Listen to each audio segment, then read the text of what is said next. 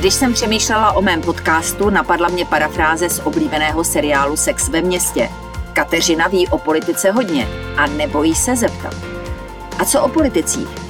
Kolik toho vím o lidech, s nimiž se potkávám v parlamentu, na vládě i v kuloárech přes 30 let a z toho 16 denníků.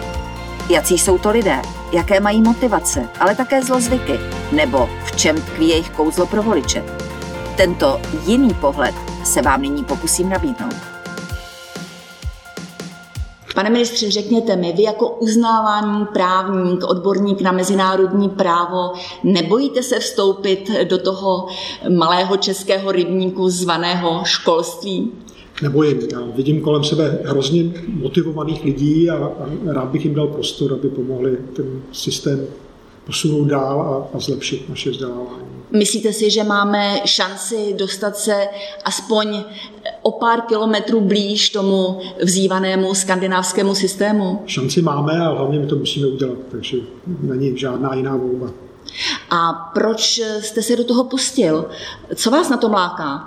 No je, to, je to ta výzva, já si myslím, že to je tak úžasná věc a já tady budu zpravovat ten rezort, řekněme, tři a půl roku, ale je třeba pokračovat v tom, eh, co bylo začato a a eh, když jsem zjistil, že mám eh, stejné názory jako předchůdci tak, a, a že mám tu podporu kolem, že úřad funguje, tak jsem z toho neměl vůbec obavy a říkal jsem si, možná, že to je trochu ješitnost, ukáž, že to, že to zvládneš. Výzvy, vize, strategie. Jistě o tom všem v souvislosti s resortem školství může Vladimír Balaš mluvit. Ministrem se stal ale spíš proto, že je člověkem, kterého má každý rád. Milý, usměvavý, nekonfliktní, vstřícný. Třeba mě rozhovor slíbil hned po jmenování a přes odpor svého týmu, který se oháněl jeho plným diářem, se se mnou v daný termín skutečně sešel a vlídně se mnou rozprávěl. A kdyby jenom to – po odložení diktafonu mi ukázal na notebooku vzkaz od cymbálovky Strážničan, s níž hraje jeho poslanecký kolega Martin Hájek, starosta Radějova a cymbalista. Vladimíre, musíš školství zvelebit. Ty to dokážeš, skazují mu po písničce členové kapely. Vladimír Balaš z toho měl upřímnou radost. Konec konců k folkloru má blízko. Vyrůstal na Slovácku, kde to je součástí každodenního života. Jak mi prozradil, do týmu starostů se nedostal jen tak, Byť dříve měl blízko k ODS, za níž jako nestraník kandidoval v 90. letech minulého století v komunálních volbách. Může za to rodinná historie. Můj pradědeček a jeho tatínek starostovali v Bystřici pod Lopeníkem.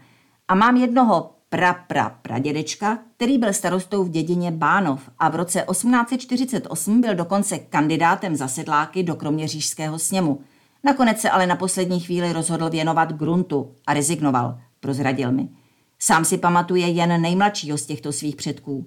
Vzpomínám si, jak mu ze statku odvedli jeho poslední dva koně do JZD. To už byl začátek 60. let. Vzdoroval dost dlouho, ale pak už neměl sílu, vypráví. Tak vida, jakého ministra hluboce zakořeněného v politice vláda nově má. Pravdou je, že k tomuto úkolu přišel jako slepý k houslím. Vít Rakušan před ním oslovil zhruba pět dalších straníků či příznivců stan, ale nepochodil – ani Balaš to původně nechtěl vzít a strkal před sebe exministra Roberta Plagu. Není se čemu divit, je profesorem v oboru mezinárodní právo a jako bývalý děkan právnické fakulty v Plzni rozumí univerzitnímu světu, avšak o základním a středním školství toho příliš neví. Ve vládě proto zasedne především jako muž, který bude naslouchat expertům a vylepšovat pověst Rakušanova hnutí. Tuto misi se mu snažil hned na začátku ministerské kariéry překazit prezident Miloš Zeman, který vyjmenoval několik Balašových hříchů z minulosti. Mám pocit, že celý můj život se zredukoval na to, že jsem přijal Jana Rumla a napsal posudek ve věci IPB a jinak jsem nic nedělal. Posteskl si v rozhovoru pro deník. Jistě má po ruce spoustu argumentů, kterými by Zemanovi pochybnosti přebyl.